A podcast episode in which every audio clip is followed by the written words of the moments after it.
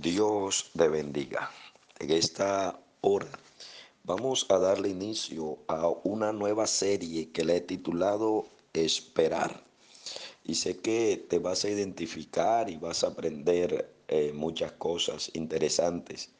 Nos pasearemos por varios personajes de la Biblia y a través de las enseñanzas Dios va a desarrollar esa capacidad y esa cualidad que pocos tenemos y es de esperar.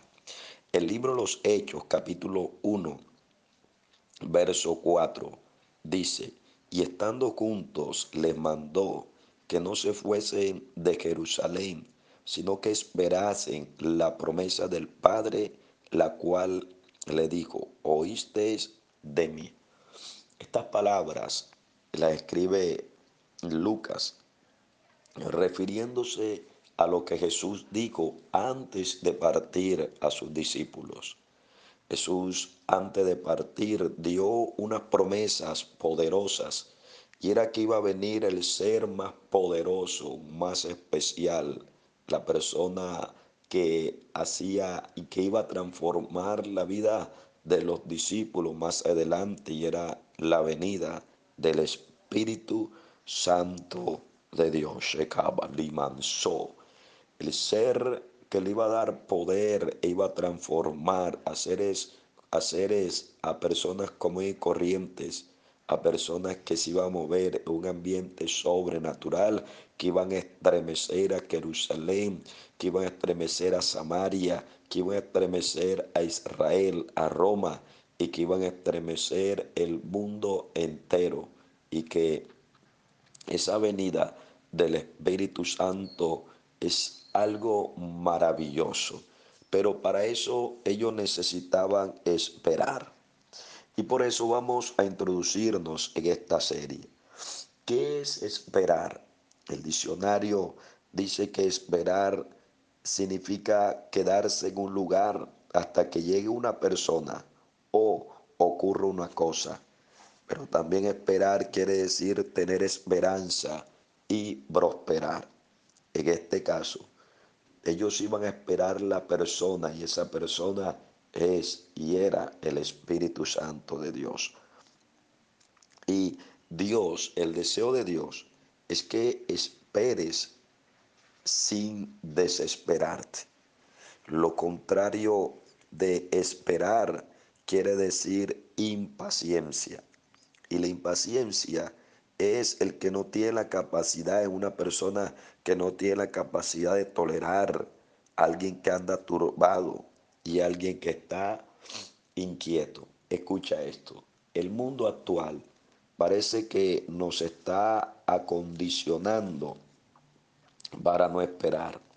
Los días que estamos viviendo tras de eso, que son tiempos finales, que Jesús dijo que los días serán acortados. Y estamos viendo que los mismos días, eh, los tiempos, la tecnología y todo está acondicionado para desesperarnos, para que no esperemos, porque todo está avanzando demasiado rápido y nos estamos acostumbrando y adaptando a ese estilo de vida que a pocos a muchos de nosotros lo que menos nos gusta y lo que más nos cuesta es esperar, esperar. David, en uno de sus salmos, Salmo 40, verso 1, dice, pacientemente esperé a Jehová y se inclinó a mí y oyó mi clamor y me hizo sacar del pozo de la desesperación, del lodo cenagoso puso mis pies sobre peña y enderezó mis pasos. La capacidad de esperar va acompañado con una virtud o un fruto del Espíritu Santo que se llama la paciencia. La paciencia, según el diccionario, define que la paciencia se significa prudencia, pero también la etimología de la palabra paciencia quiere decir un paciente. Y de allí comienzo a mirar de que todos nosotros Estamos en lo que yo he llamado la sala de espera de Dios. La palabra paciente viene del término hospital, donde todos están esperando un turno para que el doctor los pueda atender, tratar su caso y darle un tratamiento efectivo. Y yo creo de que esperar, esperar ese llamado de Dios, como dice la imagen, no importa cuánto tiempo se lleve cuando Dios trabaja, siempre vale la pena esperar, esperar, espera en Dios. Por eso David pudo tener la victoria porque número uno no se desesperó, número dos no se angustió, no se turbó, no se inquietó. Y seguramente este mensaje va a hablar a tu corazón porque en estos días tú, si tú has estado turbado o turbada, has estado inquieta, has estado intolerante, te has vuelto últimamente alguien impaciente que está necesitando una respuesta, una salida, está necesitando eh, eh, esa, esa voz, esa puerta que se abra, esa milagro, esa sanidad y todo eso te está llevando a turbarte, a desesperarte, a angustiarte, hasta el caso de perder la esperanza. Hoy este mensaje llega de parte de Dios. Traigo voz, para, voz de Dios para ti, para decirte, no te desesperes, ten esperanza. Lo que Dios te ha dicho vendrá, llegará sobre ti, pero para eso hay un tiempo de espera. Estás en la sala de espera de Dios. Bienvenida, bienvenido a la sala de espera de Dios. Continuamos con esta serie titulado Esperar, deseando que el Dios Todopoderoso te bendiga desde una semana, una semana prosperada, que las puertas que se habrían cerrado se abran, que Dios haga resplandecer su rostro sobre ti y te haga tener paz. Dios te bendiga. Dios te bendiga. Continuamos con nuestra serie titulado Esperar en Dios. El mensaje pasado hablamos acerca de la paciencia, que todos nosotros estamos en esa sala de espera de Dios. Y vamos a ver algo interesante. El libro Los Hechos, capítulo 1, verso 4, dice así. Y estando juntos le mandó que no se fuesen de Jerusalén, sino que esperasen la promesa del Padre, la cual le dijo, o, oísteis de mí. Muy bien, recordemos que esta palabra la expresó Jesús después de haber eh, resucitado. Y la consigna para ellos poder ver la bendición de Dios era esperar. Y somos conscientes que a cada uno de nosotros lo que nos cuesta es esperar esperar. Y había una promesa, una promesa de parte del Padre. Porque cuando Dios da una promesa, muchas veces no la vemos enseguida. Y esa promesa la suelta Dios, pero Él no dice cuándo ni en qué tiempo, porque la Biblia en Eclesiastés capítulo 3, verso 1 dice, todo tiene su tiempo. Muy bien. Entonces, para poder vencer para poder alcanzar la promesa. Número uno, hay que tener paciencia. Número dos, hay que vencer la duda. Y de eso te voy a hablar en esta hora. ¿Qué es la duda? La duda significa vacilar entre dos cosas. También quiere decir no determinarse. Quiere decir una persona indecisa y se vincula con la palabra due o dos y también quiere decir que va de un lado hacia otro. Es tremendo porque Santiago, referente a este significado, escribe algo interesante. En Santiago capítulo 1, verso 6 dice, pero pida con fe, no dudando nada, porque el que duda es semejante a las ondas del mar, que es arrastrada por el viento y echada de una parte a otra. Verso 7 dice, no piense pues quien tal haga que recibirá cosa alguna de el Señor. Verso 8 dice, el hombre de doble ánimo es inconstante en todos sus caminos. Es interesante que hay un poder tremendo en la duda. Y vamos a mirar a continuación el poder de la duda, porque Santiago describe a la duda como un poder tremendo, con un poder impresionante. Y vamos a ver al menos tres cosas que produce la duda, el poder de la duda. Número uno, hace perder del camino. O sea, el objetivo, el blanco, el propósito, el caminar. Jesús dijo, yo soy el camino, la verdad y la vida.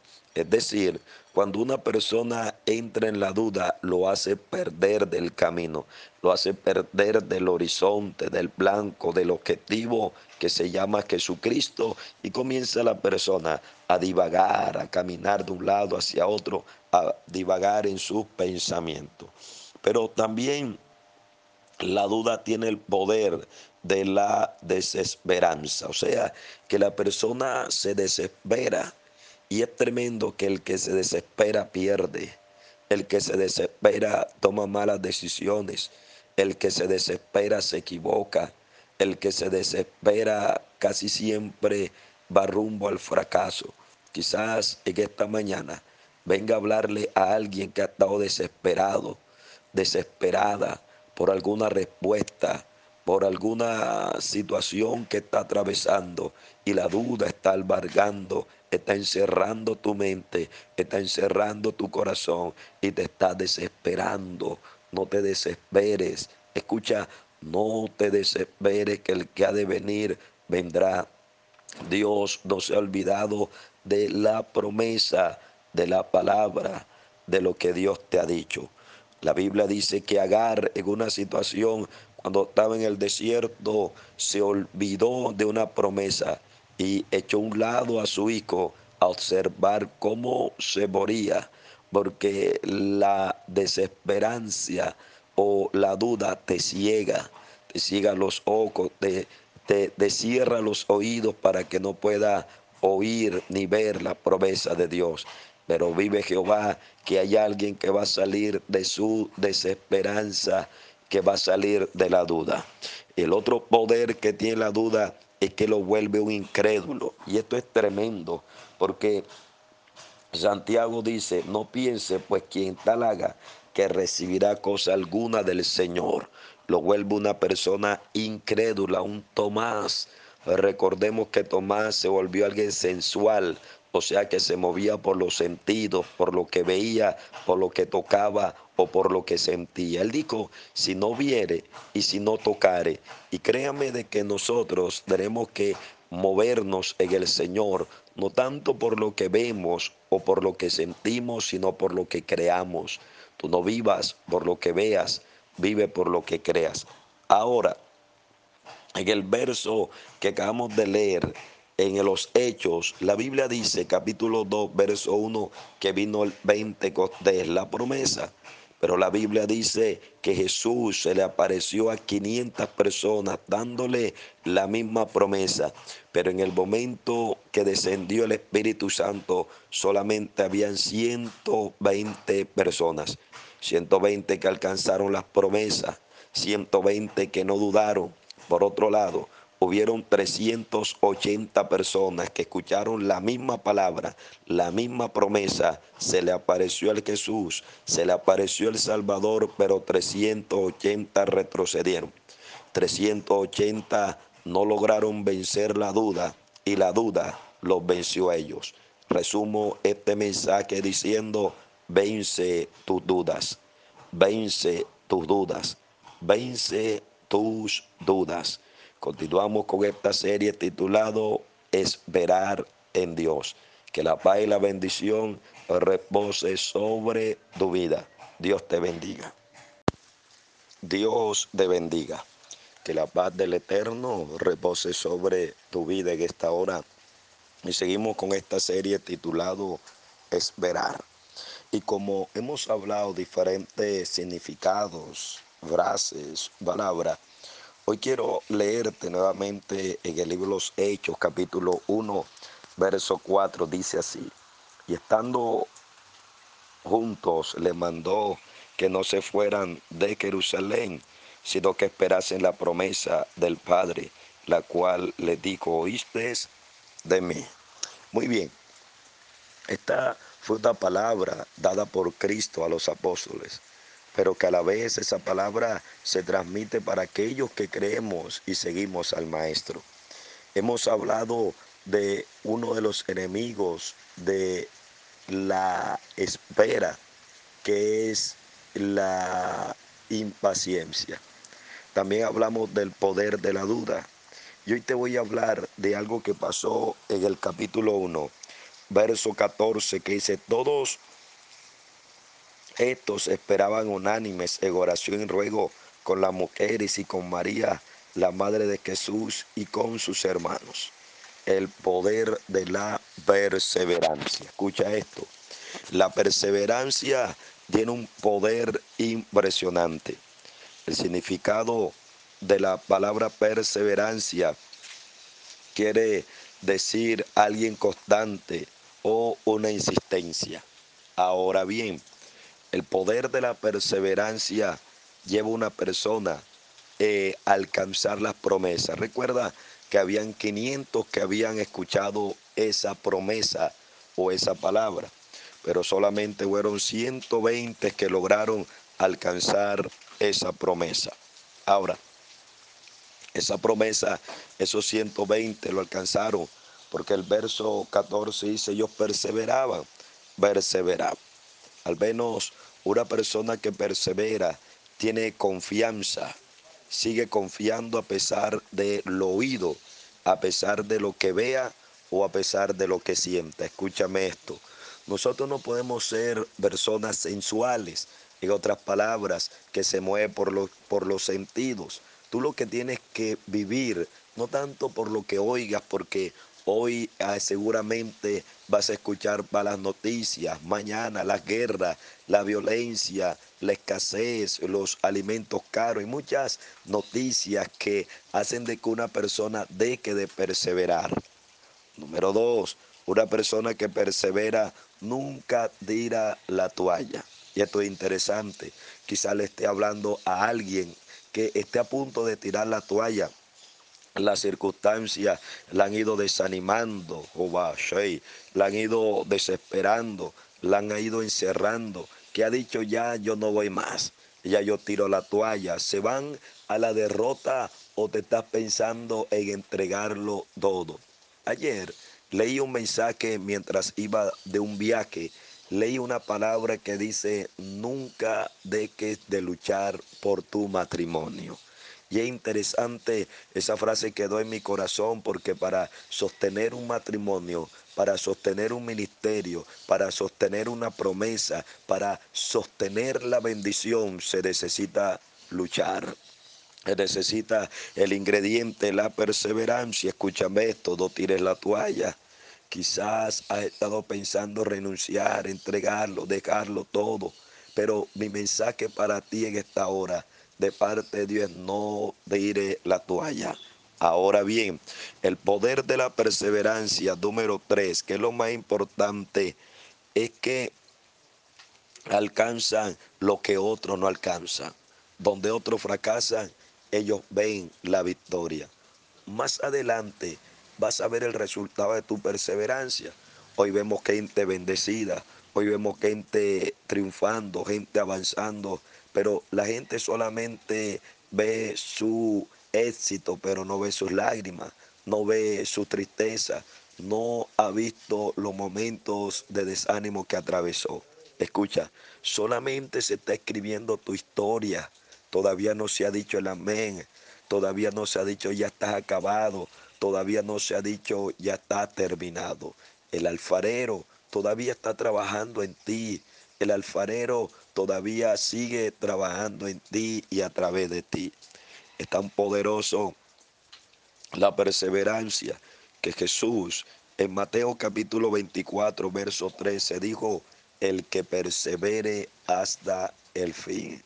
Por eso la frase dice que la gota abre la piedra, no por su fuerza, sino por su constancia, por su perseverancia.